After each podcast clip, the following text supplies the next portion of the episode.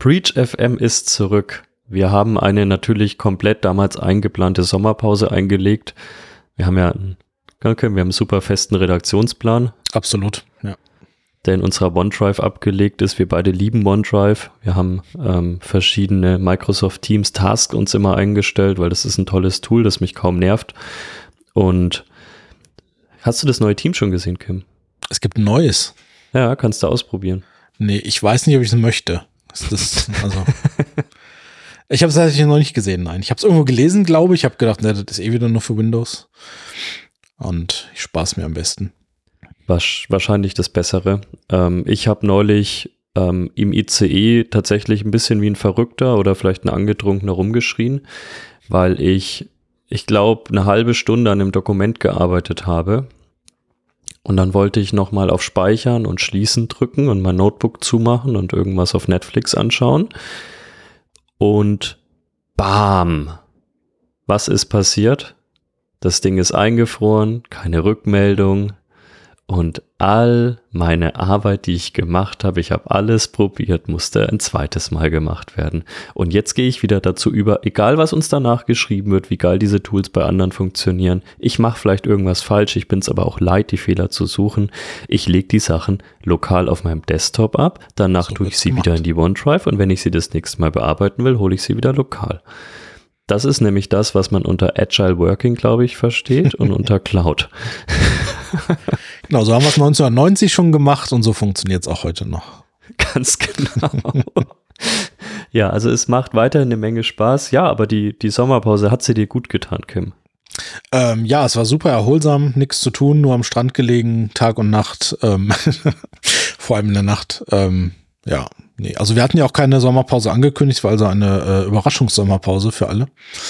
Und genau, die hatte bei mir zumindest hauptsächlich damit zu tun, dass gewisse äh, Angriff, Angreifergruppen, Threat Actor, sehr aktiv waren. Vielen Dank dafür, schön groß.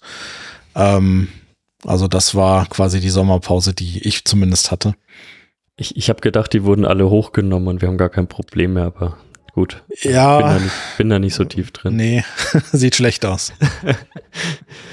ja, aber die, ich, ich glaube, die Sommerpause hat uns gut getan. Ich hatte neulich auch einen ähm, mir mittlerweile bekannten Menschen, äh, der, der auch immer fein unseren Podcast hört, der gesagt hat, der wirklich gesagt hat, bist ja bestimmt gut runtergekommen jetzt im Sommer, wo ihr keinen Podcast aufgenommen habt. Dann habe ich auch etwas ketzerisch zu ihm gesagt, ja, das tut gut, wenn ich von meinem Hauptjob Podcast endlich mal wegkomme und mich dann nebenher ein bisschen ausruhen kann.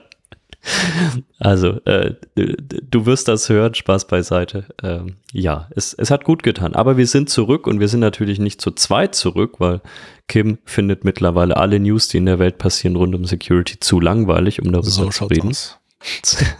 Deswegen haben wir uns einen spannenden Gast geholt, den wir ausfragen können. Und ihr mögt diese äh, Folgen mit Gäste immer. Und wir haben jetzt schon wieder zwei weitere auch in der Planung. Nächste Woche bin ich in Berlin und nehme mit einem tollen Gast einen Podcast auf. Aber heute haben wir jemanden, mit dem wir seit, boah, seit wie vielen Wochen, Monaten, oft auch auf unserer Seite, versucht haben, einen Podcast aufzunehmen. Jetzt hat es funktioniert. Stell dich doch einfach mal vor, Ugo. Wer bist du? Was machst du? Sehr gerne. So, ja, tatsächlich, glaube schon seit knapp drei Monaten ungefähr versuchen ja. diesen Podcast zustande kommen zu lassen. Ähm, erstmal happy darüber, dass heute geklappt hat. Ähm, ich bin der Ugo, Teamleiter für IT Security Operations und Netzwerke bei der Hugo Boss AG. Bedeutet, mein Team ist verantwortlich für die Netzwerkinfrastruktur weltweit und auch für das Thema Security Operations. Security Operations sehr spannend bei uns. Es sagt also ein bisschen zweigeteilt. Also zu einem sind wir die Verantwortlichen dafür, ja, die Security-Anforderungen umzusetzen und dementsprechend auch zu betreiben. Aber zu anderen auch, ähm, wir sind diejenigen, die dann Cyberangriffe erkennen und dementsprechend darauf reagieren, aktuell innerhalb eines Managed Security Operations Centers. Genau. Zuvor, also vor meiner Karriere bei der Hugo Boss AG, ähm, hatte ich unterschiedlichste Cyber Security Positionen, vom Security Engineer bis hin zum Security Architect, ähm, und zwar innerhalb der Automobilindustrie. Genau. Mhm. Wir haben uns ja auch schon, wann haben wir uns kennengelernt? Anfang des Jahres, glaube ich mal. Richtig, ja. Genau, und haben da viel über über Themen rund um SOC und wie kann man äh, sich aufstellen, trotz vielleicht eines kleinen Teams und trotz vielleicht vielfältiger Aufgaben. Du hast das ja gerade schon angeschnitten. Und das ist ja auch das, was ich damals ganz interessant fand. Ihr seid ja jetzt nicht wie bei anderen, ich sag mal, bekannten Marken, auch wenn es natürlich in Wahrheit nicht immer so ist. Du kennst es selbst auch aus der Automobilbranche. Das, was behauptet wird, ist nicht immer das, was dahinter steht. Ähm, aber ihr habt schon relativ vielfältige Aufgabengebiete, was natürlich manchmal von Vorteil ist, äh, manchmal natürlich auch ein großer Nachteil sein kann. Ähm, beschreibt doch einfach mal, was so in den Aufgaben liegt und äh, was so diese Vielfältigkeit vielleicht auch ist. Absolut, sehr gerne. Ähm, ist tatsächlich auch gefühlt die größte Herausforderung bei uns aktuell. Ähm, ist wirklich die Vielfältigkeit und die Mehrschichtigkeit der Aufgaben. Weil, wie erwähnt, bei Hugo Boss haben wir uns auch dazu entschieden, tatsächlich Netzwerk und Security zusammenzuführen, weil wir doch viele Synergien gesehen haben.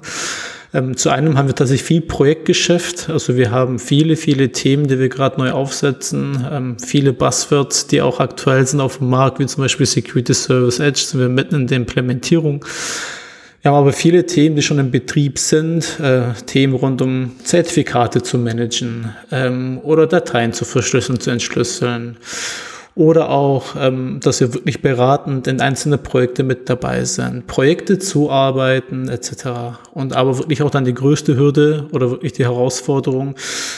Wir haben viele Tools im Einsatz, die haben letztendlich auch gewisse Meldungen oder Notifications, die sind ja nicht einfach nur in Play, sondern die erkennen ja auch etwas und die erzeugen auch Aufwand, ja. Ähm, und die Aufwände wirklich abzugleichen mit den Ressourcen, die man letztendlich hat, das ist die größte Herausforderung. Und auch abgesehen zum Beispiel von einem Managed SOC, äh, auch die machen ja ihre Arbeit und melden sich dann dementsprechend. Und da wirklich dann das Gleichgewicht zu halten zwischen all den Themen einfach, die laufen, ist es wirklich, äh, ja, eine gewisse Herausforderung, die wir haben. Klappt es überhaupt sauber gleichermaßen? Weil das ist immer das, was ich bei vielen sehe, ist, ähm, dieses, ich mache gleichermaßen Betrieb, aber eben auch Projektarbeit.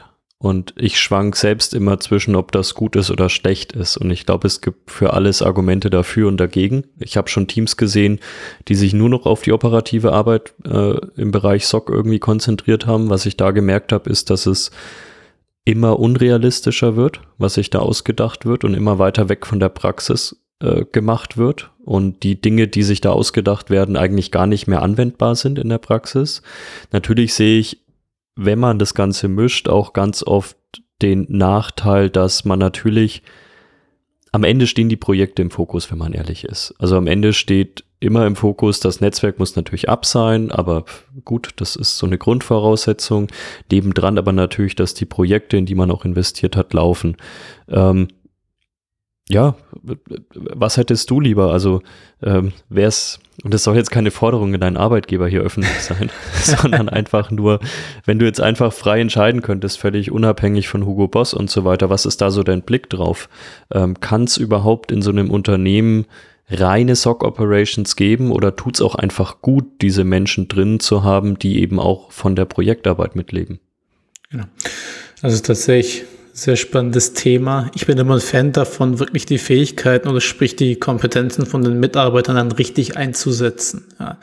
Ähm, wenn man wirklich gute SOC-Analysten hat, ähm, macht es für mich einfach Sinn, dass sie wirklich die Kern-SOC-Themen betreiben und sich wirklich darauf fokussieren. Es gibt letztendlich auch gute Experten, Seniors oder Engineers, die wirklich gut sind, in Lösungen zu implementieren, Anforderungen umzusetzen und dementsprechend auch zu betreiben. Womit ich schlechte Erfahrungen mache, ist tatsächlich das alles zu mischen. Wenn man wirklich von einem guten Ingenieur dann erwartet, dass er vielleicht auch mehr als Zock-Analyst unterwegs sein soll oder andersherum. Ja, und für mich ist immer, das sehe ich dann auch wirklich als mein Kernjob, als, als, als Teamleiter oder als Führungskraft, wirklich die, die, die Mitarbeiter dann richtig einzusetzen. Ja. Vielleicht mal so auf grundsätzlich, also ich meine, Hugo Boss müssen wir jetzt nicht in der Breite vorstellen. Ähm, ich denke, den allermeisten sagt es was. Du kannst ja gerne gleich trotzdem mal einfach nochmal zwei, drei Sätze dazu sagen. Ich fand es tatsächlich ganz spannend, bei euch den, den ganzen Campus zu sehen und wie groß das dann doch ist und ähm, also was so hinter so einer Marke steht, fand ich ganz spannend. Aber mehr so, was ist was, was ist das besonders Schützenswerte in so einer Firma? Weil wir reden ja zum Beispiel ganz oft in Deutschland mit produzierendem Gewerbe. ähm, wir haben es, glaube ich, schon vor der Folge besprochen, Kim und ich, das sind oft, wie nennt man es so schön, Hidden Champions, die machen, die sind Weltmarktführer in irgendwas, produzieren irgendwas, aber bevor ich da das erste Mal war, habe ich noch nie von denen gehört. Außer vielleicht durch einen Zufall. Ähm, das ist natürlich bei euch anders. Eure Marke kennt man, ihr könntet, je nachdem, wie man das interpretiert, deswegen vielleicht auch erstmal ein populäreres Ziel für Angreifer sein. Ähm, ihr habt natürlich auch ein E-Commerce dahinter. Ähm, das ist natürlich auch nochmal der große Unterschied. Also ich rede mit vielen Unternehmen, die klipp und klar sagen, ja, wenn unsere Website auf online ist, ist das schön und gut, aber wenn sie dann mal zwei Tage offline ist, dann ist es halt so. Ähm, selbst wenn wir mal zwei Tage offline und getrennt vom, vom Outbreak sind, dann ist das halt so. Wir haben schlimmere Sachen, die uns passieren können. Das wird bei euch ja ganz anders aussehen. Ähm, das heißt, was ist so das, das höchste Gut, das höchste Ziel? Und jetzt nicht mit, du sollst den Angreifern verraten, was sie angreifen sollen, die Systeme, sondern mehr so overall, was ist das große Ziel? Was, was müsst ihr am meisten beschützen? Wie wichtig ist die Uptime wirklich? Es ist auch tatsächlich bei uns mehrschichtig. Ähm, was man auf jeden Fall schon mal sagen kann, Hugo Boss hat sehr große Ziele und Hugo Boss ist gefühlt auch so präsent wie noch nie, zum Beispiel auch in sozialen Netzwerken. Äh, mittlerweile auch schon knapp 17.000 Mitarbeiter weltweit und hunderten von Standorten. Und klar macht bei uns auch ein Großteil ähm, einfach unsere Hauptwebseite, sprich unser Online-Shop aus. Wir haben aber auch noch viele, viele Stores, die dementsprechend Umsatz generieren für uns. Und was für uns aktuell ähm, zum Beispiel die Worst-Case-Szenarien sind, dass wir vielleicht irgendwie Richtung Cyber-Security-Angriffe denken, ähm, zum Beispiel eine Ransomware klassisch Vorfall hat und unsere Produktion dadurch beeinträchtigt ist oder unsere Logistikzentren, das Thema Third-Party also ist bei uns wirklich sehr, sehr relevant. Wir haben viele Zulieferer, auch in Lagerbereichen oder ähnliches.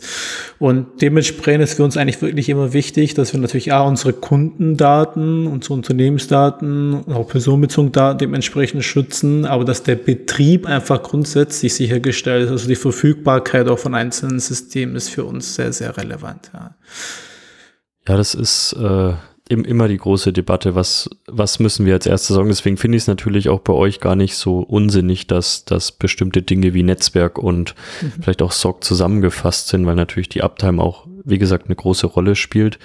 Ähm, ich, ihr hast schon gesagt, ihr seid gewachsen. Ich weiß auch, Hugo Boss war ja nicht, also kein Angriff, aber war ja nicht immer so hip als Marke, wie es jetzt ist und auch in dem Auftreten und ähm, gab ja, glaube ich, auch durchaus mal schlechtere Zeiten, was auch dazugehört.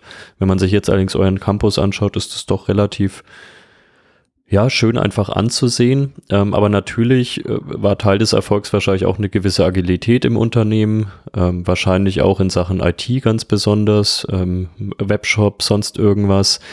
Äh, wie gut kann man als jemand, der für die operative Sicherheit dann auch mit zuständig ist, denn damit umgehen, wenn, also ich kenne das in Unternehmen, die eben so agil mittlerweile arbeiten, ach, da ploppt wieder was in der Cloud hoch, da ploppt wieder irgendeine neue Applikation, irgendein neues CRM hoch.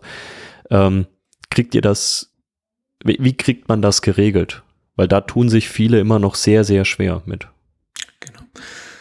Also tatsächlich haben wir da viel organisatorisch auch gelöst. Ähm, wir schauen uns natürlich auch nach Maßnahmen um, wo wir auch einfach nochmal technisch gestützt werden, um genau solche Themen auch aufdecken zu können. Aber ich muss wirklich eins sagen, ich bin ja auch noch nicht so lang bei Hugo Boss, mittlerweile knapp seit eineinhalb Jahren. Aber was mich wirklich sehr bewundert in dem Unternehmen oder innerhalb der IT ist wirklich, wir haben eine sehr homogene Landschaft und eine, eine, sehr, sehr enge Zusammenarbeit äh, über Fachbereiche hinaus auch, ja.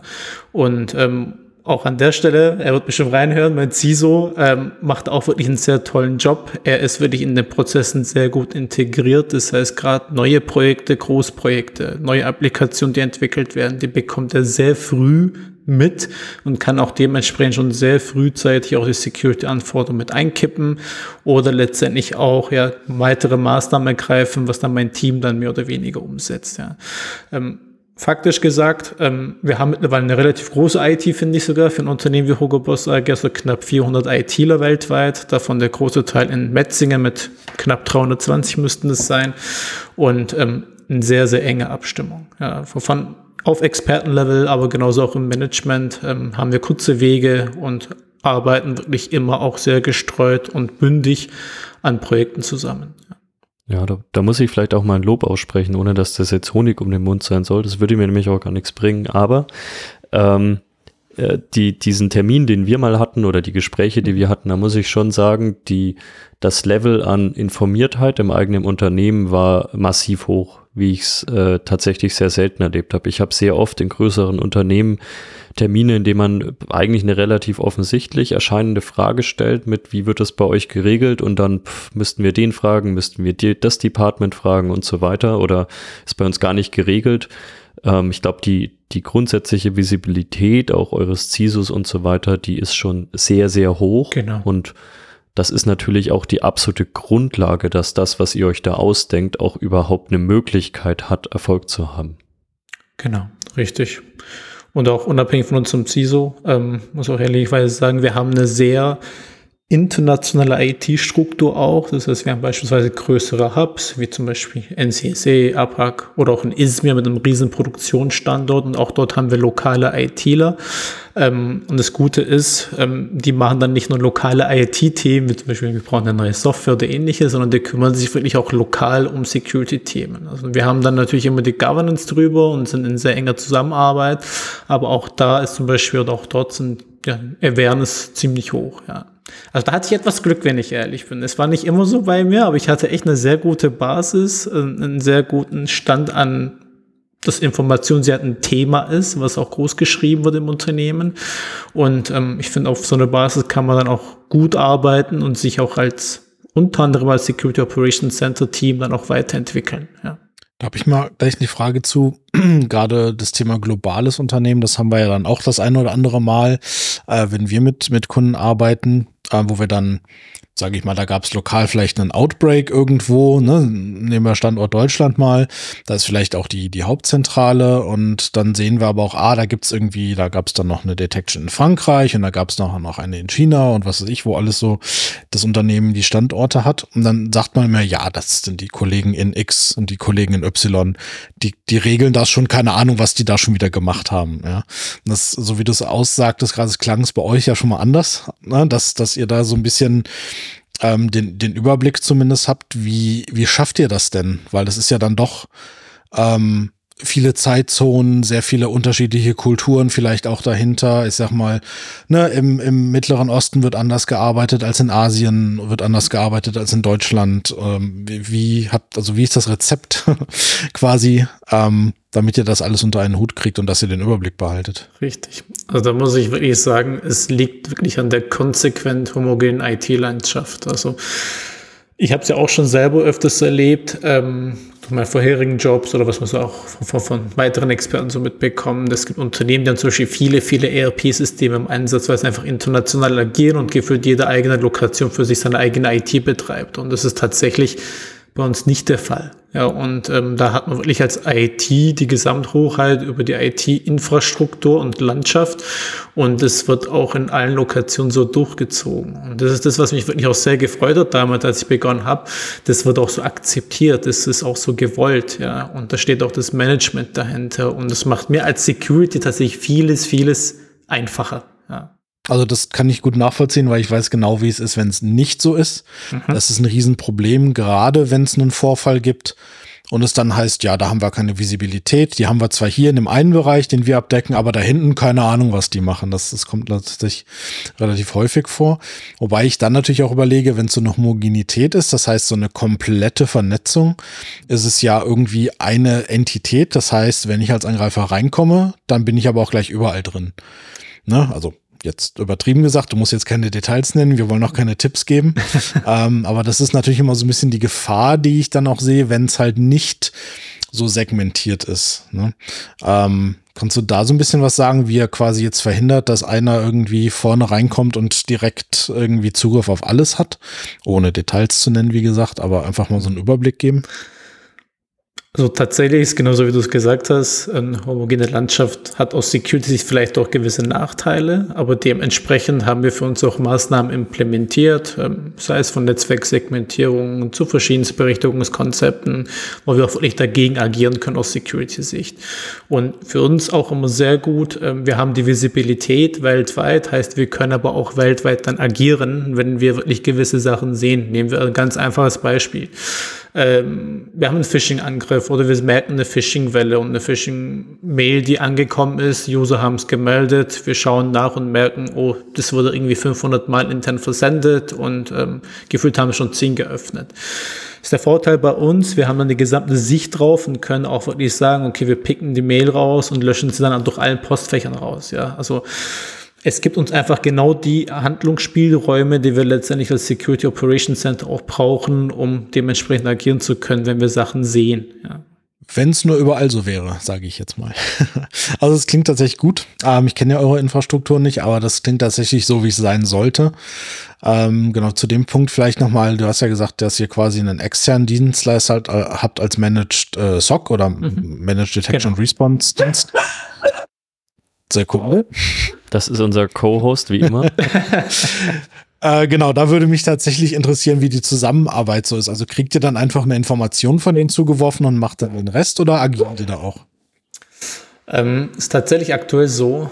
Ähm dass unser Managed eher im Bereich Detection aktiv ist. Das heißt, wir haben natürlich gemeinsam vereinbart, welche Logquellen nehmen wir uns hier mit rein, welche Logquellen sehen wir im SOC. Wir haben die Use Cases gemeinsam implementiert und ähm, die sind tatsächlich die erste Instanz. Wenn es dann Sachen gibt, äh, detektieren sie es, prüfen sie es, stufen es ein, geben es an uns weiter und wir machen die Response darauf. Ja, das ist gerade sozusagen die, die, die Aufteilung.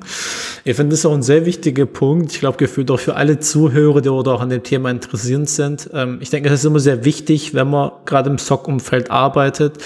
Ähm, die Erwartungshaltung und sprich auch die Möglichkeit, die man dann innerhalb einem Managed SOC oder SOC sieht, auch frühzeitig auszusprechen, auch gemeinsam zu definieren. Ja.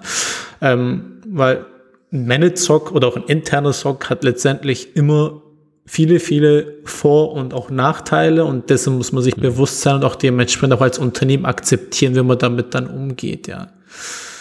Genau. Ja, also die ich glaube, wir hatten ja auch schon mal uns länger drüber unterhalten, wie, wie muss so eine Zusammenarbeit aussehen? Was, was kann, was darf auch so ein Managed Stock machen und was nicht? Ähm, das, also, das ist natürlich immer eine große Diskussion und ich glaube, die ist sehr individuell. Ein gutes Beispiel ist immer dieses, dürfen die reaktiv schon mal irgendwas machen. Also dürfen die nachts irgendwie ein System vom Netz trennen, dürfen die sich schon mal eine Remote Shell aufbauen und so weiter. Und da gehen natürlich auch da, da gibt's halt, also ich werde dann oft gefragt, was, was macht man da? Und da sage ich, naja, kommt halt drauf an. Wenn ihr, wenn ihr von 17 bis 8 Uhr niemanden habt, der irgendwas entgegennehmen kann, naja, dann würde ich halt schon dem Managed Stock Provider, wenn ihr dem einigermaßen vertraut, was vielleicht so eine Grundvoraussetzung sein sollte, dann solltet ihr dem schon die Berechtigung einräumen, zumindest zu den Uhrzeiten tätig zu werden. Weil wir alle wissen, Kim, wie oft man Unternehmen schon angerufen hat mit, ey, wir haben das, das und das gesehen, wir haben jetzt wahrscheinlich noch irgendwas zwischen acht und zwölf Stunden, um wirklich tätig zu werden, dann klingt es immer erstmal schön, acht bis zwölf Stunden. Das ist halt super wenig in der ist Praxis. Ist nicht so lange, ja, ja. Vor allem genau, je nachdem, wann das passiert, ne? Um drei Uhr genau. morgens sind acht Stunden dann auch nicht mehr so viel. Genau. Das, das, ist, also selbst wenn es um 7 Uhr morgens ist, wir haben schon Fälle erlebt, dann muss man da wieder jemanden fragen, ob man irgendwas runterfahren darf. Da muss man da den Managed Firewall-Dienstleister hatte ich einmal das mit, ja, aber um jetzt uns vom Internet zu trennen, müsste ich jetzt bei dem äh, Firewall-Dienstleister anrufen. Ein Ticket aufmachen, ich, das dauert aber zwei genau. Tage. Ja. Dann habe ich gesagt, geh zu dem Schrank und zieh jetzt bitte erstmal das Kabel. Das ist natürlich jetzt nicht optimal, weil wir dann auch nicht auf die Systeme kommen, aber es gibt ja meistens noch eine zweite Möglichkeit. Aber das sind so Dinge, die werden dann oft nicht betrachtet, wohingegen auf der anderen Seite des Spektrums natürlich jemand, der zum Beispiel, wie gesagt, ein Online-Retailer ist oder sonstiges, das natürlich schon nicht mehr so einfach ist zu sagen, ich gebe jetzt einer dritten Partei einfach mal die Möglichkeit, nachts alles runterzufahren. Das, da kann ich teilweise eine Empathie dazu herstellen, zu sagen, wir machen das nicht, aber dann, das hatten wir ja auch schon, muss man halt auch eine Alternative darstellen. Wie können wir denn nachts tätig werden? Und wenn es nur eine ordentlich sitzende Rufbereitschaft ist, die okay. dann aber auch handlungsfähig ist. Wir haben Kunden, die haben Rufbereitschaften oder Unternehmen, die haben Rufbereitschaften, aber dann erreicht man halt nachts irgendjemanden aus dem Support, der allerdings dann keinerlei Berechtigung hat, irgendwas zu machen. Und damit ist halt auch nicht wirklich geholfen. Und deswegen finde ich es einen sehr guten Punkt, den du da angebracht hast man muss das sehr gut mit dem Dienstleister abklären. Man muss schauen, was geht überhaupt vertraglich, skilltechnisch, was geht auf unserer Seite. Ähm, aber es kann selten so funktionieren mit hier, hier SOC-Dienstleister, hier Managed Detection und Response-Dienstleister, mach mal. Das, das ist immer noch besser als nichts für einige Unternehmen, aber ist halt lang nicht die gute Lösung, die man sich vorstellt. Definitiv. Also, wie gesagt, es ist, finde ich, auch immer sehr wichtig, ähm, auch als SOC ähm, dann auch klar die Strukturen zu definieren. Ähm, was sieht man bei dem externen, was sieht man eher intern? Du hast sehr guten Punkt angesprochen, das Thema Skillset oder sprich die Fähigkeiten, gerade dann auch vom externen oder auch vom internen SOC, äh, das muss halt klar gegeben sein und dementsprechend muss man sich dann auch, ja, gegenseitig unterstützen können. Man, man kann, es ist sehr, sau schwierig, so stelle ich es mir wirklich vor, auch irgendwie gefühlt dann das gesamte SOC auszulagern. Ähm, könnte ich mir zum Beispiel in meinem Fall überhaupt nicht vorstellen. Also ich, ich, ich würde es überhaupt nicht realistisch auch sehen, weil wir auch da unterschiedlichste Lösungen im Einsatz haben. Das heißt, ein externes SOC, der müsste wirklich so gut gestafft sein und so einen guten Skillset haben, um mit dem auch allem umgehen zu können. Ja. Und gerade auch im Bereich Response finde ich es eigentlich immer so wertvoll, dass man eigentlich genau das interne Know-how dann noch zusätzlich hat. Ne. Also wie ist meine Infrastruktur aufgebaut? Was passiert denn eigentlich, wenn ich mich jetzt vom Internet trenne? Was passiert dann intern? Ähm, klar, better safe than sorry, äh, einfach trennen, ja, aber ähm, das hat tatsächlich auch viele Folgekonsequenzen und dessen muss man sich bewusst sein. Und deswegen fand ich zum Beispiel in meinem Fall auch sehr gut, dass ich dann auch genau ähm, das Setup hatte, ähm, das Skillset da hatte im Team oder auch, auch, auch die Ressourcen dazu hatte, auch sagen zu können, okay, wir machen die Response, äh, wir haben eine gewisse Rufbereitschaft und, und stellen das dann so letztendlich sicher mit unserem Managed SOC. Ja. Jetzt haben wir viel über den Status Quo geredet ähm, und auch so ein bisschen über die Vergangenheit. Jetzt gehen wir mal komplett weg vom Status Quo und vielleicht auch von deiner Position bei Hugo Boss. Wenn du jetzt, äh, du würdest in ein Unternehmen kommen, einfach typisches Unternehmen, 5000 Mitarbeiter, ist egal, was sie machen. Und du hättest eine komplette grüne Wiese. Du hättest keine Altleichen. Du müsstest nicht damit umgehen, dass das Unternehmen keine Netzwerksegmentierung hat, sondern du hättest das was niemals passieren wird, du hättest die perfekte grüne Wiese und auch alle Ressourcen dieser Welt. Wie würdest du starten, da eine Security jetzt mal super grob gesagt aufzubauen? Was wären so die absolut ersten Dinge, wo du sagst, das brauche ich, um überhaupt darauf aufbauen zu können? Das wäre meine Basis, das wäre mein Fundament. Weil das finde ich immer ganz interessant. Das hatten wir schon mal mit dem Benjamin Bachmann durchgespielt. Mhm. Ähm, aber die Frage finde ich eigentlich sehr interessant. Was würdest du da zuerst machen? Was wäre dein absolutes Prio-Punkt? Also sehr, sehr spannender Punkt. Tatsächlich, ich glaube, gefühlt auch eine Traumvorstellung, aber jetzt mal so spontan gesagt. Die wird nicht eintreten, aber genau, wir richtig. ich würde natürlich auch erstmal, also vielleicht auch erstmal eher strategisch starten und auch organisatorisch und erstmal gucken, was habe ich dann wirklich als Unternehmen da. So, was ist sozusagen wirklich mein Ist-Stand mit 5000 Mitarbeitern, wie viele Standorte habe ich, wie ist meine Technik, wie ist meine Infrastruktur etc. Habe ich Cloud-Lösungen im Einsatz? Fahre ich einen hybriden Ansatz? Ähm, bin ich Multicloud-fähig oder habe ich nur eine One-Cloud-Strategie? Ähm, und dementsprechend würde ich mir dann wirklich die Maßnahmen dazu überlegen. Also wirklich erstmal gucken, wo ist meine Maturity, wo will ich hin und wie komme ich dann dahin? Jetzt aus technischer Perspektive geschaut, ähm, finde ich es immer wirklich super. Man muss erstmal gewisse Maßnahmen etablieren, um so eine Grundsicherheit zu haben. Da gehören für mich so Themen drin wie mit gewisse Netzwerksicherheit, gewisse Serversicherheit. Also Netzwerksicherheit gerade im Bereich von, man sollte eine Next-Gen-Firewall im Einsatz haben, man braucht Leute, die das auch wirklich regeln können und auch managen können. Habe ich die Manpower dazu, sollte ich diesen Service eher auslagern? Wie sieht's aus mit SASE oder sprich SSE? Wie kommt mein Gerät ins Internetkommunikation? Ähm, wie kommen meine Homeoffice-User wirklich ins Intranet rein? Brauche ich ein VPN und so weiter? Also ich würde wirklich erstmal so die absolute Basis sicherstellen wollen, bevor ich dann überhaupt in welche fancy Themen einsteigen möchte. Ähm, zur Basis gehört für mich zum Beispiel auch eine gute Ideallösung. Ja. Ähm, ich finde, die ist heutzutage überhaupt nicht mehr wegzudenken. Ähm, ich kenne immer noch Leute, die sich gefühlt nur mit einer reinen Antivirensoftware dann beschäftigen. Ähm, und da wirklich kein Invest tätigen. Da gibt es wirklich auch Unternehmen, die, die, die ja, haben vierstellige Mitarbeiteranzähler, also wo ich mir so denke, okay, das ist echt mutig, ja. Ähm, ich ich denke, eine gute Ideallösung, die, die, die schafft schon echt eine gute Sicherheit in Anführungsstrichen, also sprich Transparenz, um auch wirklich Sachen detektieren zu können oder auch eine Visibilität zu schaffen, was zum Beispiel auf dem Client passiert, was passiert auf dem Server etc. Ähm, ein Unternehmen, wo dann letztendlich auch produziert wird, äh, oder sprich zum Beispiel auch im Retail-Bereich, wo dann auch viel verkauft wird, also Sales auch ein sehr wichtiges Thema ist, muss man sich da natürlich auch wirklich Gedanken drüber machen, was habe ich in so speziellen Standorten, ja, wie, wie funktioniert mein Store, was ist mit meinen Kassen, Gehen meine Kassen direkt ins Internet? Wenn ja, wie sollen die ins Internet gehen?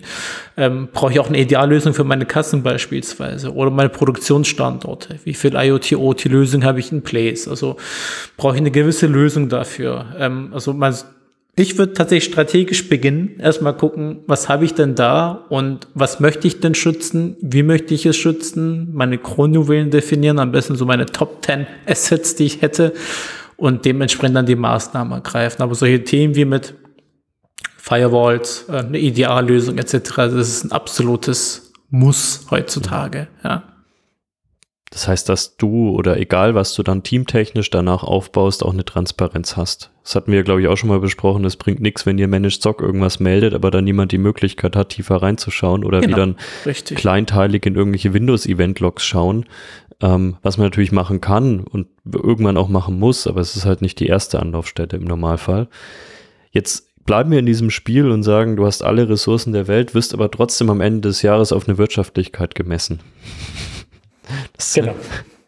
Jetzt, also jetzt machen wir schon so diese erste Einschränkung. Ähm, du hast zwar die Ressourcen, aber dann wird schon hinterfragt, nutzt du die denn auch wirtschaftlich sinnvoll? Würdest du, und wir sind jetzt wie gesagt nicht irgendwie, wir sind jetzt kein Ministerium oder Bundesagentur für Arbeit oder sonst was, würdest du ein full-blown Inhouse-SOC aufbauen mit 12, 14 Leuten, ähm, die 24 mal 7 Analyse machen, oder würdest du weiterhin sagen, ich will einen hybriden Betrieb machen?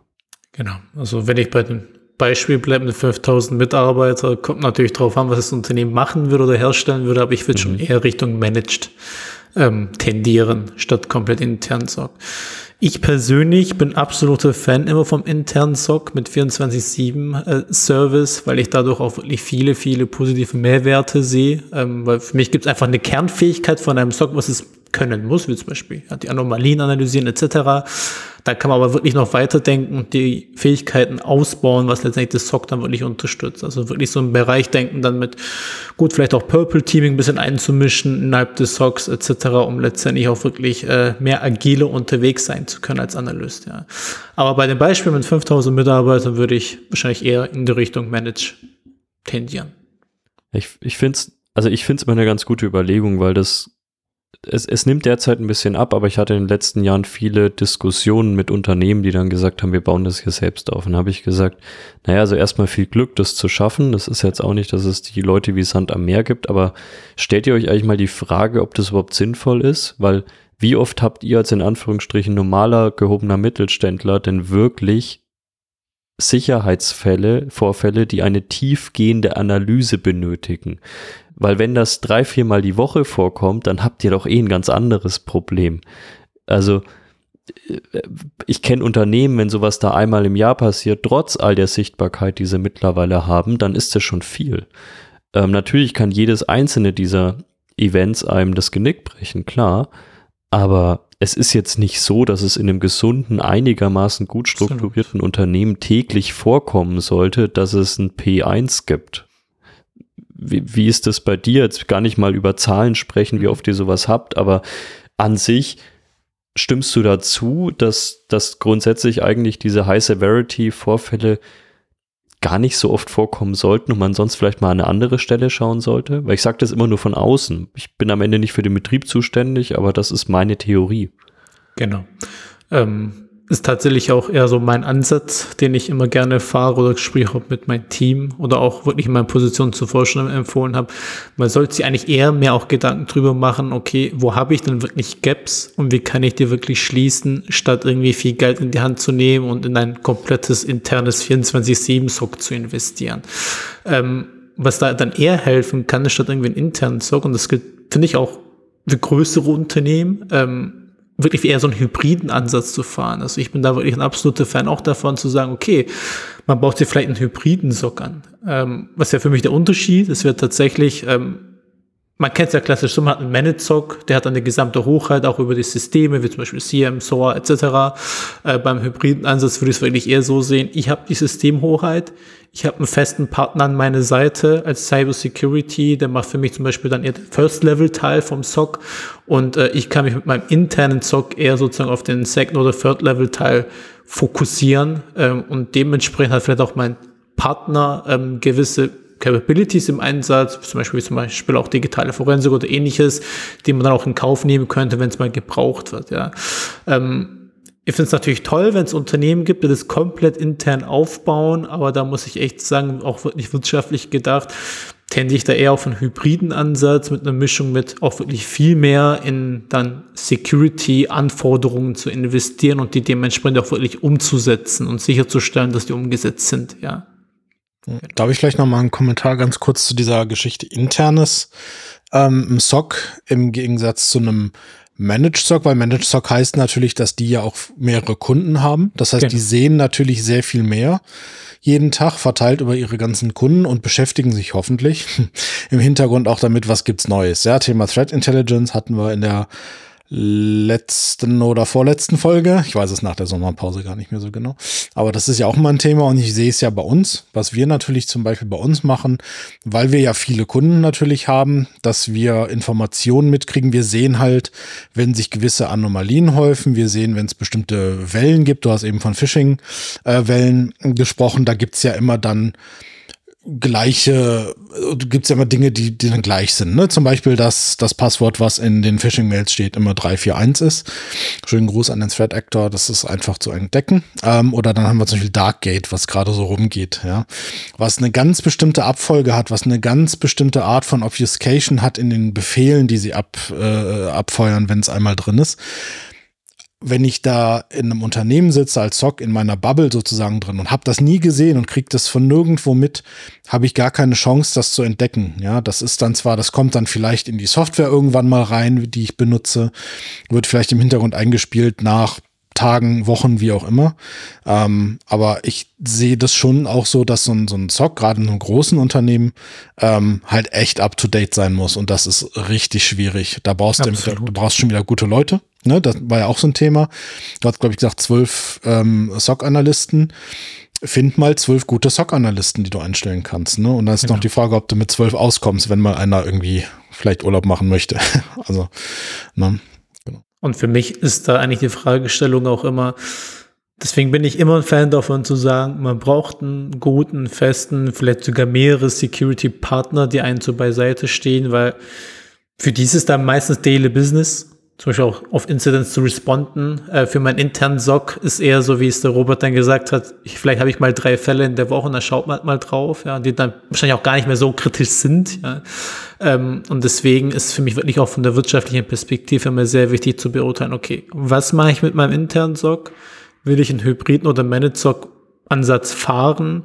Und wer ist eigentlich mein Partner, der mir wirklich der mir immer zur Seite steht. Genau, jetzt habe ich mir kurz auf Mute gestellt gehabt. Ja. Kein Problem. Man, man hat es gar nicht wahrgenommen. Okay. Äh, wir, wir sind ja jetzt mittlerweile in der Phase, dass, dass wir dir in deiner Traumwelt eine Wirtschaftlichkeit beigebracht mhm. haben äh, und du hast schon gut delivered. Ähm, was sind so Dinge, wenn du jetzt neu anfangen müsstest, auch vielleicht aus deiner Historie und wie gesagt, du musst jetzt nicht auf spezifische Produkte oder sonst mhm. was eingehen, sondern mehr so, was sind Dinge, wo du mittlerweile sagen würdest, ey, die haben vielleicht irgendwo ihre Berechtigung sogar, aber nicht für den Aufwand, der dafür betrieben werden muss, für den Outcome, also da, da stimmt halt einfach Einsatz und, und Ergebnis nicht, oder es ist wirklich was völlig überhyptes, was am Ende dem Ganzen gar nicht äh, standhalten kann. Äh, Gibt es da so Dinge, wo du sagen würdest, da würdest du mittlerweile einfach die Finger von lassen, Technologien, vielleicht auch Konzepte an sich, jetzt gar nicht mal Produkte, sondern wirklich eher größer gedacht. Ich habe zum Beispiel einmal den, ich weiß gar nicht mehr wie, ich glaube, der Ben Bachmann hat sogar gesagt, der hat gesagt, zumindest in seiner Struktur, in der er sich befindet, sagt er mittlerweile, lässt er die Finger weg von einem Vulnerability Management. Er sieht natürlich irgendwie Gründe dafür, aber er sieht halt auch, es ist der Ressourcen, der Ressourcenaufwand steht mittlerweile in keinem äh, Verhältnis mehr zum Outcome. Und am Ende, und das hat er, finde ich, ganz schön gesagt, das ist natürlich sehr plakativ, aber irgendwie hat er ja recht, wir fixen damit ja nur Probleme anderer Menschen. Also hätten wir ein ordentliches Patching, Und hätten genau. wir vielleicht auch ein paar Hersteller, die nicht ständig Vulnerabilities produzieren würden oder ewig brauchen, um sie zu fixen, dann müssten wir diese ganze Arbeit in dem Kontext ja gar nicht machen. Aber was sind so Dinge, wo du sagst aus deiner Erfahrung, da würdest du in Zukunft eher die Finger von lassen, aus welchen Gründen auch immer? Genau. Also Vulnerability Management ist auf jeden Fall schon mal ein gutes Beispiel. Ich würde es aber tatsächlich eher aus der Sicht von eher Tools sehen. Also ich habe auch die Erfahrung gemacht, dass man viele, viele Tools in einem Unternehmen im Einsatz haben kann. Ähm, hatten alle mal ihren Zweck, warum man sie eingeführt hat und warum man es unbedingt haben wollte, aber dann tatsächlich es nicht wirklich nutzt. Ja. Oder dass auch das zweite Tool dann genau dasselbe zeigt wie das erste Tool. Also gerade zum Beispiel auch beim Vulnerability Scanning oder ähnliches. Und da würde ich wirklich drauf achten, ähm, dass man sich sehr bewusst sein sollte, sehr frühzeitig, wofür man was eigentlich einsetzen möchte. Und auch wirklich die Aufwände dann dementsprechend so organisiert, dass sie auch wirklich machbar sind. Ähm, heißt, für mich auch ein Beispiel Vulnerability Management. Ich als SOC oder als Security Operations Center kann gar nicht der Eigenverantwortliche eigentlich vom Vulnerability Management sein. Ja, da gehören für mich viele Kollegen oder Kolleginnen mit dazu, Führungskräfte, die die Applikation verantworten, die Transparenz über den Patch-Management-Prozess. Es gibt so einfache Sachen wie, ähm, wie ist eigentlich das Wartungsfenster in einem Unternehmen? Ja, wann, wann kann ich eigentlich wirklich meine Infrastruktur denn dann wirklich patchen? Oder muss ich jedes Mal wirklich den Aufwand fahren, ähm, dass man da alle informiert, etc. Oder hat man ein klares Wartungsfenster, wo man dann wirklich so ein Patch-Day hat oder ähnliches, ja. Das sind so einfache Sachen, wo ich dann wirklich sagen würde, ich glaube, ich würde viel früher mehr Zeit in solche Themen auch investieren, um das sehr früh zu klären, statt mir wirklich das dritte Vulnerability-Scanner einzukaufen oder ähm, schöne neue Technologien wie zum Beispiel Data Loss Prevention, wo ich dann auf einmal Sticks blockieren kann oder ähnliches. Also das sind so Themen für mich, die haben, sind alle wichtig, ja, ähm, finde ich super. Ich finde das super Lösungen, man hat tolle Möglichkeiten, wo ich mir aber einfach manchmal denke, so, man soll erstmal die Basics beherrschen, wie zum Beispiel auch Patchen, würde ich eigentlich genauso dazu sehen, bevor man dann wirklich anfängt, äh, sich in High, New, Fancy Technologien äh, Zeit und Gelder zu investieren. Ja. Die Frage ist ja immer, was man patcht. Das ist ein gutes Thema, finde ich. Du hast halt ganz oft, hast du dann, guckst in deiner Umgebung und sagst, okay, da habe ich Maschinen, die haben, weiß ich nicht, 50 Schwachstellen, was auch immer jetzt als Schwachstelle zu definieren ist. Ja. 49 davon kannst du eh nicht ausnutzen, aus Gründen. Ja, dann hast genau. du vielleicht noch eine über, die kann man ausnutzen, wenn der Mond richtig steht und, ähm, weiß ich nicht, ungerades Datum und dann geht's schon irgendwie, wenn ich schon Admin bin. So, ne? Das sind natürlich auch so Sachen, dass man so ein bisschen so eine, so eine Risikobewertung da drauf legt. Dann tue ich mich immer ein bisschen schwer damit, dass man sagt, ey, ihr habt hier irgendwie eine Million Schwachstellen, ihr seid super gefährdet. Ähm, wo es wirklich immer knallt, sind dann so Sachen wie, jetzt darf ich keinen Herstellernamen nennen, ähm, am Perimeter, sage ich mal. Ja. ja. ähm, da, wo wirklich von außen Zugang nach innen, nennen wir innen jetzt mal DMZ, was auch immer es sein mag, wo es da einen Zugang gibt. Das sind so die kritischen Sachen, die gepatcht werden müssen. Und das ist im Prinzip sollte das kein Hexenwerk sein, weil es ja auch gar nicht so viele sind. Da reden wir halt nicht von irgendwie 5000 äh, Hosts und Maschinen, sondern da reden wir vielleicht von fünf Firewalls oder sowas, ja, die, die gepatcht werden müssen. Also wenn man da den Fokus drauf legt und da wirklich sagt, okay, gibt einen neuen Patch, wir spielen den ein, ähm, oder auch tatsächlich mal sagt, okay, das Ding ist jetzt outdated und ist schon seit, weiß ich nicht wann, out of support, austauschen. Ja, ganz wichtig, weil die Angriffe, die wir zumindest dieses Jahr alle gesehen haben, was so von außen kommt, das war alles Perimeter, alles irgendwelche outdated Geschichten, wo die Angreifer wirklich so Kampagnen fahren und sagen, okay, wir gucken jetzt, wer hat Produkt XY in Version, was auch immer, und dann feuern wir unser Skript ab und dann haben wir Zugriff auf, weiß ich nicht, 500 Unternehmen und die gehen wir dann durch. Ne? Dann werden die Zugänge verkauft und dann kommt der Ransomware Affiliate und, und macht halt sein Ding. Das sind halt, finde ich, die super gefährlichen Sachen. Diese anderen Sachen patchen und die Visibilität haben, dass da Sachen gepatcht werden müssen. Wenn ich noch ein alles Windows 2003 rumliegen habe, ja, das ist wichtig. Aber ich würde das persönlich in der Priorität eher ein bisschen runterschrauben und würde erstmal auf den Perimeter gucken und dann alles andere machen. Ja. Genau. Ähm, Genau, ich weiß jetzt nicht, wie dir das helfen soll, aber es fiel mir nee, gerade so ein, wo du so erzählt ich, hast. Ich, ich, ich, ich finde es tatsächlich auch einen spannenden Ansatz, weil ich hatte mir auch mal so Gedanken gemacht, okay, wie geht man das so strategisch an? Weil letztendlich kann man ja auch wirklich sagen, okay, man schützt sich von außen nach innen. Also man kann wirklich sagen, mhm. ich schaue mir erstmal an, was steht bei mir zum Beispiel im Internet, wie sieht meine Perimeterlösung aus und komme immer so weit in meinen inneren Circle rein. Und je nach Wellen kann man sich dann letztendlich auch wirklich definieren, wo sind meine Kronjuwelen, zum Beispiel im Internet oder im Intranet, im DMZ etc. und dementsprechend dann die Prozesse draufspielen. Ja. Ähm, es gibt verschiedene wirklich tolle Ansätze, muss ich ehrlicherweise sagen sagen ähm, und kann aus Erfahrung aus sprechen, dass wirklich auch es, es gibt nicht die Lösung. Ja. Und, und deswegen ist halt echt so wichtig, dass man sich im Unternehmen dann wirklich zusammensetzt, die Strategie, gerade als Cybersecurity, dann wirklich gemeinsam mit den Betroffenen auch sozusagen vereinbart, welchen Weg man eigentlich einschlagen möchte, statt auch da irgendwie als Security irgendwas im stillen Kämmerlein zu machen. Ja.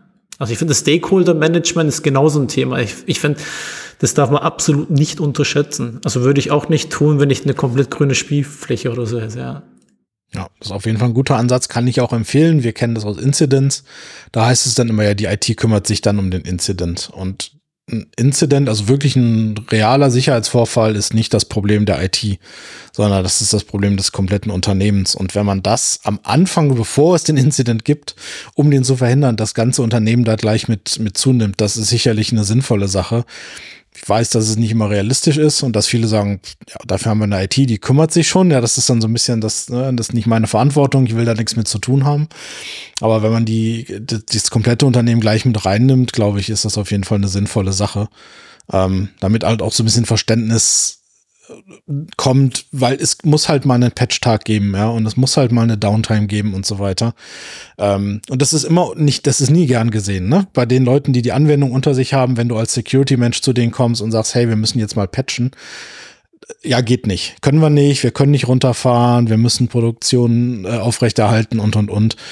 Ähm, ja, also das muss man immer irgendwie mit einbauen. Genau, und ich denke, was man glaube auch heutzutage auch nicht unterschätzen darf, ähm, zumindest so was ich in meinem Umkreis sehe, man spricht zwar immer klassisch von der IT, aber gefühlt machen auch immer die Fachbereiche immer mehr IT. Also es gibt immer mehr Digitalisierungsbereiche oder irgendwelche 3D-Bereiche. Und wenn man sich die Leute mal genau anschaut und das, was sie tun, das sind meiner Meinung nach immer sehr, sehr gute ITler und die machen ziemlich viel klassische IT auch teilweise. Ja. Und ähm, auch, auch da deswegen für mich das Thema Stakeholder Management, gerade als ähm, Security-Bereich oder Abteilung oder Team, wie auch immer, ähm, da darf man wirklich nur, nicht nur auf irgendwie IT fokussiert sein, ist auch rein organisatorisch gesehen. Jetzt gehen wir mal wieder zurück zum, zum Ist-Status oder zu, zu deinem Daily Job. Was, was macht man, um in so einem doch größeren Unternehmen, was auch ein bisschen verteilt ist, ähm, um die Sichtbarkeit zu stärken? Also ich bin ja mittlerweile ich kann nicht mehr von diesen Security Awareness E-Mail-Kampagnen hören. Ich weiß, dass die überall gefordert werden, aber ich glaube, ich, ich weiß nicht, ob ich es hier schon mal gesagt habe, es ist mittlerweile für mich bei ganz vielen Unternehmen so ein Feigenblatt dafür, dass man nichts anderes macht und dass man sagt, ja, but the human firewall. Und ich mir immer denke, ja, aber ihr wurdet letzte Woche gepreacht, hat ja scheinbar nicht gut funktioniert. Ähm, und ich auch einfach glaube, man, man, äh, man macht da eine Umkehr, die auch nicht gesund ist. Also natürlich sollte ich was dafür tun, dass die User nicht auf jeden Quatsch klicken und so weiter. Aber ich kann jetzt auch nicht sagen, ey, ich gebe jetzt 5600 Usern einfach mal die Verantwortung dafür, ob hier alles funktioniert oder nicht, weil irgendwie muss ich ja hier auch noch meinen Job machen und meinen Mehrwert bringen. Ähm, wie schafft man es vielleicht trotzdem abseits von diesen, oh, ich mache ein E-Mail-Phishing und so, was ja alles schön und gut ist und Report-Phishing-Button in, in Outlook. Was kann man noch so machen, um intern mehr Sichtbarkeit zu bekommen, dass die Leute zumindest überhaupt erstmal darauf aufmerksam werden, da gibt es eine Bedrohung. Genau. Ähm, also Awareness ist natürlich immer noch sehr, sehr wichtiges Thema. Ähm, es gibt immer noch klassische Awareness- oder Phishing-Kampagnen, finde ich, auch weiterhin sehr relevant und auch sehr wichtig. Aber was wir sehr gerne machen und was ich auch zuvor schon sehr gerne gemacht habe, ist wirklich dann die End-User aktiv einzubinden. Also sei es durch irgendwelche Cybersecurity Days auf dem Campus, im Unternehmen, wo man sich auch wirklich mal in Berührung bringen kann mit genau diesen Themen. Also was beschäftigt die Cybersecurity und wie können die Kollegen oder Kollegen wirklich auch dazu beitragen? Ja, worauf können sie achten? Oder auch wirklich in Produktentwicklungen, also das Thema Change Management beispielsweise ganz klassisch. Man führt neue Lösungen als IT-Security ein. Ähm, die sehr häufig auch direkte Auswirkungen auf die End-User haben, da wirklich frühzeitig die End-User abholen. Also irgendwelche schöne Beiträge schreiben im Intranet, die veröffentlichen oder Roadshows planen, die Bereiche besuchen in den Bereichsevents und wirklich die Themen vorstellen und transparent machen.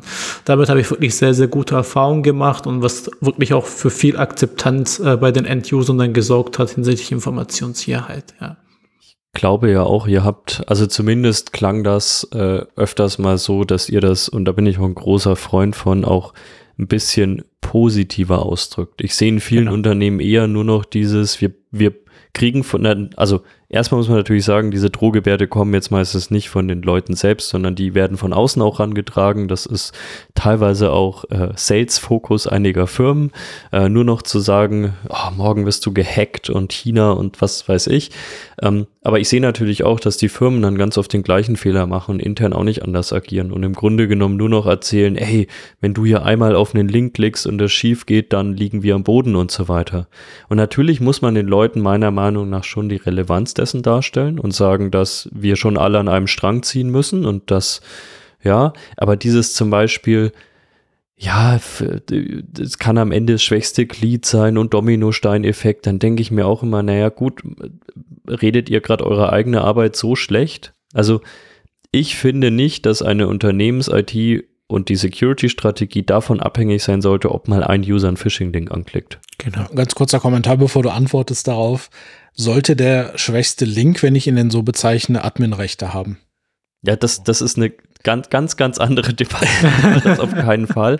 Aber mich, mich, mich, mich stören diese Debatten halt im Allgemeinen, weil ich mir denke, naja, aber dann ist vielleicht auch eure Strategie auf Deutsch gesagt ein bisschen scheiße, wenn alles davon abhängt, dass, und ich rede nicht davon, dass jeden Tag irgendjemand auf einen Phishing-Link klickt, aber wir leben halt nun mal mit Assume Breach und sowas und wir können nicht alles abhalten und ich habe auch schon Phishing-Kampagnen gesehen, die waren so ausgeklügelt, dass ich gesagt habe, hey, an einem schlechten Tag hätte ich vielleicht auch drauf genau, geklickt. Richtig. Wiederum habe ich intern auch schon Links gesehen, wo ich gesagt habe, die waren zwar valide, die hätte ich aber niemals angeklickt.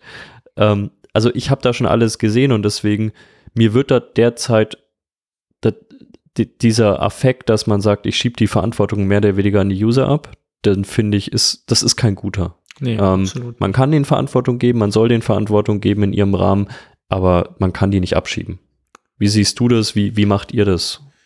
Sehe ich genauso. Ähm, natürlich hat der End-User einfach auch, auch eine gewisse Verantwortung. Ähm, wenn man es genau betrachtet, sind wir auch gewissermaßen dann letztendlich End-User.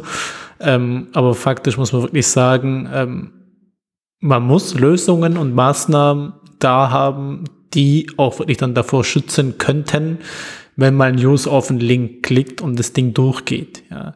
Ähm, man kann eine Ideallösung haben, das fällt dem früher oder später irgendwann auf. Ob es dann zu spät oder zu früh ist, ist eine andere Frage. Aber es gibt dann wirklich immer noch zum Beispiel auch Unternehmen, wo ich dann sage, du hast eine Ideallösung, der merkt dann irgendwann, hey, auf dem Client passiert was komisches, ja, stuft es irgendwie als High-Risk-Client ein und da passiert dann nichts aber. Da, da, da frage ich mich, also warum automatisiert man dann nicht, dass wenn ein Client auf High Risk eingestuft wird, dass der automatisch aus dem Netzwerk isoliert wird und sein Passwort zurückgesetzt wird? Das sind mittlerweile, finde ich, auf technischer Ebene gar keine komplizierte Maßnahmen mehr. Ja. Äh, war auch eines der ersten Maßnahmen, die wir etabliert haben als, als SecOps-Team bei Hugo Boss, wo ich dann gesagt habe, hey, das nimmt uns auch so viel Arbeit ab letztendlich, äh, gerade in der Zeit, wo wir vielleicht nicht mal wach sind. Ja. Wenn, wenn ein User mal auf einen Link klickt, äh, unser Idealtool merkt, oh, das war jetzt nicht gut, dann wird er isoliert. Ja. Better safe than story. Also da muss man einfach wirklich auch als, als, als SecOps, also auch wirklich strategisch, äh, funktioniert natürlich nur, wenn man auch gewissermaßen die Rückendeckung dazu hat vom Management, da auch dann wirklich mal hart durchgreifen. Aber ich kann halt einfach nicht nur sagen, hey, ob das ein User jetzt auf einen Link klickt oder nicht, kommt, liegt komplett in seiner Verantwortung. Du hast es absolut richtig gesagt. Am schlechten Tag klicke ich dann auch mal drauf. Ja. Ist bisher hm. vermutlich noch nie passiert, aber äh, kann ja mal passieren. Weißt du nicht. Genau, richtig. Weißt du nicht. Und, und, und da muss man letztendlich also auf die Security zählen können, dass die dann auch äh, weitere Prozesse oder Lösungen, Maßnahmen bereit haben, die zumindest von einer größeren Ausbreitung dann schützen können. Ja. Was, also ich habe hier eine kleine Anekdote noch, die darf ich auch erzählen, anonymisiert, aber ähm, ich, weil ich habe mit einem Unternehmen zusammengearbeitet und ähm, da gab es auch immer wieder Admins, die sich darüber beschwert haben. Also diese typischen Floskeln, die meiner Meinung nach gar nicht immer stimmen. Ja, die schreiben ihre Passwörter hier auf Post-its, die User, kleben das an Bildschirm und sonst was. Finde ich auch nicht gut, wenn das so ist. Natürlich nicht. Ähm, aber ich sollte da mit einem der gleichen Administratoren, sollte ich mal sprechen auf Anfrage dieses Unternehmens, weil die haben immer wieder in ihrem, in ihrer Plattform, in ihrer Sicherheitsplattform, haben die immer wieder Vorfälle gesehen, dass Administratoren PowerShell-Skripte mit Cleartext-Passwörtern verwenden und die auch wirklich im lokalen Storage abgelegt sind auf dem Admin-Server und so weiter. Und der IT-Leiter oder CIO oder wie auch immer hat sich nicht komfortabel technisch genug gefühlt, demjenigen das zu erklären, hat gefragt, kannst du das bitte machen? Und dann habe ich einen Termin aufgesetzt und habe ihm das erklärt und ähm, habe ihm auch noch mal gesagt, und er, er war dann auch verständlich, hat es auch dann alles soweit wahrgenommen, also nicht, nicht sofort, aber nach ein paar Versuchen. Aber ich habe ihm dann auch noch mal gesagt, es ist gut, dass du dich darüber aufregst, wenn User mit ihren Passwörtern so umgehen, wie sie umgehen. Aber die Chance, dass ein Angreifer einer dieser beiden Dinge nutzt, ist bei dem, was du gemacht hast, in der Realität vermutlich deutlich höher. Weil dass irgendeine 0815 Ransomware Gang bei dir durch die, durchs Büro läuft und sich diese Post-its klaut, ähm, ist vermutlich unwahrscheinlicher, als dass irgendjemand mal einen initialen Zugriff auf dein System bekommt, egal ob er sich's kauft, ob er sich's anders holt. Und dann sieht er, das sind die ersten Sachen, nach denen gesucht wird die wissen ganz genau, dass diese Dinge vorherrschen und dann steht da dein Domain-Admin-Kennwort per Cleartext in dem PowerShell-Skript, was lokal da liegt.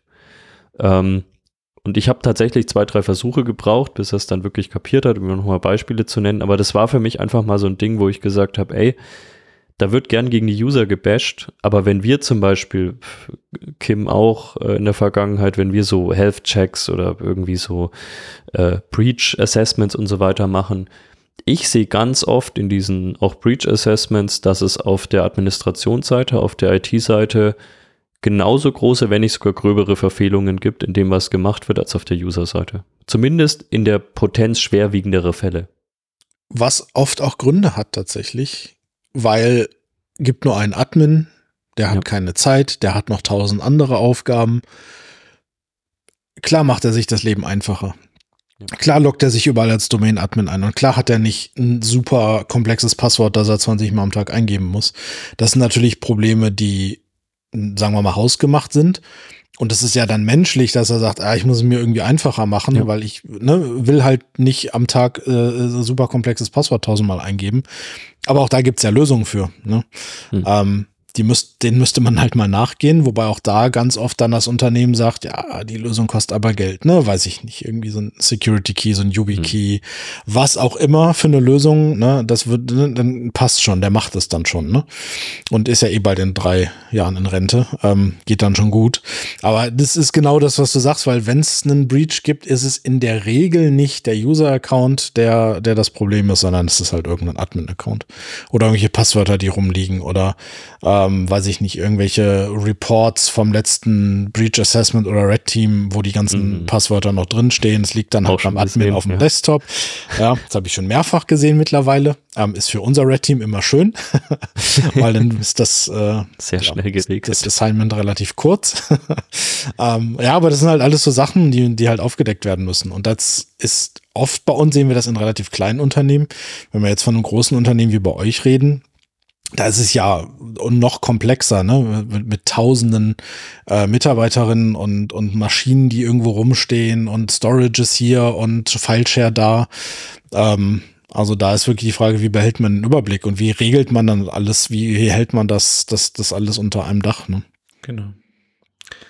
Ein Riesenproblem oder Herausforderung tatsächlich. Ähm, muss aber sagen, auch da gibt es, finde ich, klar kostet es Geld, wenn man dann zusätzliche Lösungen etabliert, die aber wirklich einen riesen Mehrwert bringen. Ganz klassisch ein Passwortmanager für die Admin-User im Unternehmen, ja. Dass die zum, dass zumindest die User wirklich einen Passwortmanager haben, wo sie wirklich dementsprechend das auch einsetzen können.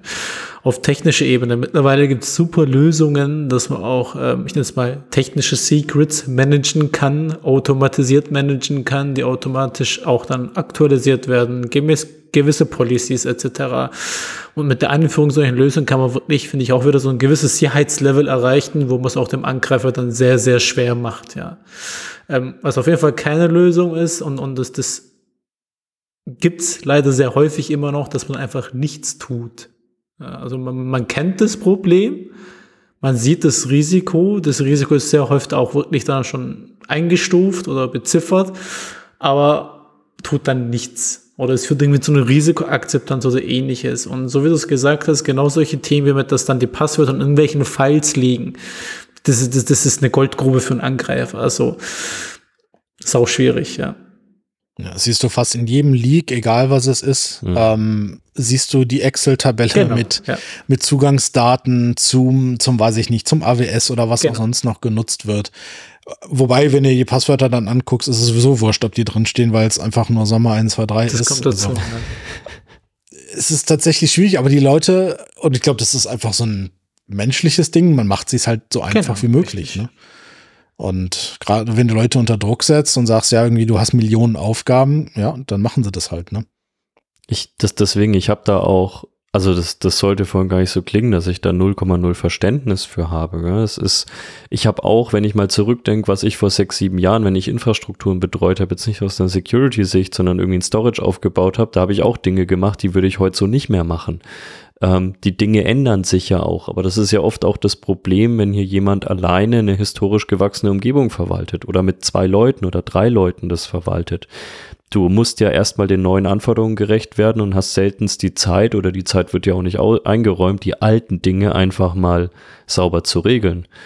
Und das ist, glaube ich, schon ein, ein massives Problem. Ich glaube aber trotzdem ein Grundproblem, das viele Firmen einfach haben. Wir reden hier immer über Assume Breach und so weiter, aber und viele Firmen sagen auch, sie machen das, aber im Grunde genommen, wenn ich die Firmen dann einfach mal so völlig blauäugig und einfach mal ganz plakativ frage, was, wie schaut denn eure Security-Strategie aus, wenn ein Initial Access wie auch immer zustande gekommen ist? Wie, wie schaut es denn dann aus? Also wie detektiert ihr, wie könnt ihr auf die Suche gehen? Ähm, welche zweite, dritte, vierte Line of Defense habt ihr denn? Ähm, das, das wird ich habe das Gefühl, nie auch mal irgendwie durchgespielt, sondern man schaut sich ein Konzept an und sagt, wir tun hier alles, um die Leute rauszuhalten, was ja auch richtig ist. Alles, was ich initial raushalten kann, ähm, ist halt so, aber ich meine, Kim, wir senden oder du sendest mir auch öfters mal irgendwelche Marktplatzangebote mit Access dahin, dahin. Man muss einfach mittlerweile damit rechnen, dass man mal irgendwo ein Access hat. Wenn man Glück hat, ist es auf irgendeinem User-System, das hoffentlich keine privilegierten Accounts oder sonst was hat. Wenn man Pech hat, ist es meistens eher nicht so, sondern es ist schon ein Stück weiter. Aber wie gesagt, egal wie viel die Firmen über Assumed Breach und so weiter reden, ich habe oft nicht das Gefühl, dass es auch gelebt wird. Richtig. Ein Punkt vielleicht zu dem, was ich einen sehr spannenden Punkt fand, ähm, dass man dann letztendlich genau diese Risiken als Security sieht und transparent macht, ist, finde ich, wirklich sehr, sehr wichtig. Aber was ich mindestens genauso wichtig finde, ist wirklich, dass man auch als Security genau die Lösungen aufzeigen kann. Vor allem für die Leute, die schon das seit Jahren zum Beispiel Infrastruktur betreuen und das schon immer so gemacht haben und doch gar keine Zeit haben, jetzt irgendwelche Änderungen herbeizuführen. Die muss man auch wirklich als Security-Team, egal jetzt ob Governance oder irgendwas Operatives wirklich in die Hand nehmen und wirklich dann auch mit begleiten, um da Veränderungen durchzuführen. Ich habe leider auch schon häufiger die Erfahrung gemacht, dass dann auch Security Teams einfach eine Stellung einnehmen und sagen, ja, du musst es aber ändern, weil da ist halt ein Risiko da. Und dann ist halt der Verantwortliche irgendwie alleine gestellt. Also das funktioniert halt auch nicht. Und deswegen ist genau das Thema, was ich schon sehr früh gesagt habe, es geht nur zusammen. Also Security und die Fachbereich gemeinsam mit der IT. Nur einer davon, das, das wird schwierig. Das dann, dann führt das leider oft zu nichts. Ja. Auch nicht nach Initial Access beispielsweise. Ja. Hm. Ja, also ich glaube, dass mit der Kommunikation, wie gesagt, ich hatte ja mal ein paar Einblicke. Ich äh, finde es gut, dass doch heute viel einfach positiv formuliert. Ähm, ich meine, ich finde mich natürlich selbst oft, Kim, du auch, äh, in der Position wieder, dass man sagt, oh Mann, schon wieder das Gleiche passiert, schon wieder die gleiche Dummheit, schon wieder Excel-Makros. Aber es, ich habe halt mittlerweile auch, ich habe im Sommer mal versucht, so ein bisschen Abstand wieder von all dem zu gewinnen, habe mehr Sport gemacht und bisschen ruhiger im Job und so weiter. Und ich habe schon gemerkt, ja, geht halt die Welt deswegen auch nicht unter. Also es, es, wenn wir, glaube ich, nur noch in diesem Stigma unterwegs sind, die Welt ist böse und User sind böse und User sind dumm und sonst irgendwas, dann werden wir uns auf Dauer auch die eigene Lust am Job irgendwo rauben. Ähm, das ist zumindest meine Sicht, die ich in den letzten Wochen wieder so ein bisschen mehr darauf gewonnen habe und ich war jetzt auch wieder viel unterwegs. Ich habe es neulich auch geschrieben. Ich, keine Ahnung, Japan, Tschechien, äh, in den Nordics und so weiter. Und am Ende, ganz ehrlich, reden eigentlich alle Firmen über die gleichen Sorgen. Und für die wenigsten Dinge gibt's keine Lösungen. Damit meine ich jetzt nicht Produkte, sondern gibt's keine Konzepte. Es ist einfach die Frage, wie willens ist man, die Dinge umzusetzen? Wie willens ist auch eine Firma, das zu akzeptieren, dass die Dinge umgesetzt werden, hast du vorhin auch richtig gesagt. Aber an sich glaube ich, ist diese ganze Lage gar nicht so, so, so schlimm, wie immer getan wird. Kim, wie, wie oft siehst du äh, Fälle, wo du einfach sagst, rein prozentual, ja, war halt dumm. Hätte man wahrscheinlich auch ganz gut verhindern können. Ähm, also in den letzten zwei Wochen weniger, weil die Angreifer verdammt gut agieren aus deren Sicht tatsächlich. Danke, dass du alles widerlegst, was ich die letzten anderthalb Minuten mit den Augen gerollt Nein, also ich, also im Prinzip hast du, im Prinzip hast du durchaus recht, auf jeden Fall. Ähm, ich muss einfach aber sagen, aus der Erfahrung her in den letzten zwei oder drei Wochen sind es, glaube ich, die haben eine ganz schöne Schippe draufgelegt. Also sich da entspannt zurücklehnen und sagen, ah, jetzt haben wir aber dann doch irgendwie ähm, nochmal ein sicheres Passwort äh, eingerichtet. Das reicht wahrscheinlich aktuell nicht. Ähm, gibt so zwei, drei Gruppen, die sehr aggressiv unterwegs sind, die sehr erfolgreich damit sind. Ähm, gibt einfach ein paar berühmte Beispiele, die in den Medien hier und da mal auftauchen. Das ist aber wirklich nur irgendwie ein ganz kleiner Bruchteil von dem, ähm, was da eigentlich alles äh, rausgeholt wird und was für große Unternehmen teilweise auch dabei sind, die sicherlich keine schlechten Security-Konzepte haben, aber wo es halt trotzdem schief geht. Ja, auf die eine oder andere äh, Weise. Aber im Prinzip ist es alles nicht so dramatisch, das stimmt schon. Ähm, bis auf die, die es natürlich erwischt. Da ist es dann ganz, ganz dramatisch in den Fällen. Aber man muss natürlich aufpassen, wenn man in dieser Bubble drin ist, wie wir. Da zähle ich uns alle drei jetzt zumindest mal mit rein. Ähm, klar, wir sehen immer dasselbe, ja. Und wir reden hier immer von dem SMB V1 und den Word-Makros und weiß ich nicht was. Wir haben es aber schon tausendmal gesehen. Ein Unternehmen oder eine Person, die noch nie irgendwas damit zu tun hat, die noch nie ein Problem damit hatte, die sieht es ja gar nicht als Problem. Ja, das heißt, wenn die nicht zufällig unseren Podcast hören, wie wir irgendwie alle zwei Wochen darüber äh, uns beschweren, über SMBV1 und Word-Makros, mhm. denen ist es vielleicht gar nicht klar und das kann ich den Leuten ja auch überhaupt gar nicht äh, vorwerfen. Ja. Was ich schlimm finde, ist, wenn man denn mal dazu kommt zum Gespräch und man klärt halt irgendwie auf und man erzählt halt, wie es in der Realität einfach äh, vor sich geht, und dann passiert trotzdem nichts, dann hört tatsächlich auch mein Verständnis irgendwann auf. Also wenn dann was passiert, ja, okay. Also ich meine, mehr als ja, belehren ist jetzt das falsche Wort wahrscheinlich, aber mehr als informieren und ähm, ja. wirklich auch aus dem Erfahrungsschatz, den wir ja nun mal haben. Wir denken uns das ja nicht aus. Das sind ja Fakten. Ja, keine und Daten, Theorien ne? einfach nur. Genau, das sind ja harte Fakten. Wir können natürlich nicht immer alles offenlegen. Das ist ein bisschen schwierig. Deshalb reden wir ein bisschen schwammig über gewisse Sachen. Können natürlich keinen Fall genau darlegen. Ähm, was genau passiert, ja, ist immer schwierig. Ähm, ja, aber da sollte man auf jeden Fall mal, sagen wir mal, den Experten durchaus mal zuhören, drüber nachdenken und vielleicht dann auch ein paar Sachen anpassen. Es kostet nicht immer eine Million, irgendwas umzusetzen. Es sind nicht immer nur Produkte, ähm, wie ihr beide ja auch schon gesagt habt, sondern es ist auch einfach mal irgendwie ein Konzept überdenken oder einfach mal intern Tools, die man sowieso schon hat, einfach mal nutzen und ein bisschen verbessern. Genau. Einfach, ne, komplexere Passwörter. So, das ist ja schon mal was, ne? Und ja. Das, das war doch ein, also ich habe selten dich so versöhnlich deine, für deine Verhältnisse über Dinge wie Excel-Makros reden hören. Ähm, ja, die und die Chance will ich nutzen, einen Deckel auf diese Folge zu machen, weil sonst wird es jetzt wieder bergab gehen mit dieser Spirale und Excel-Makros und dir.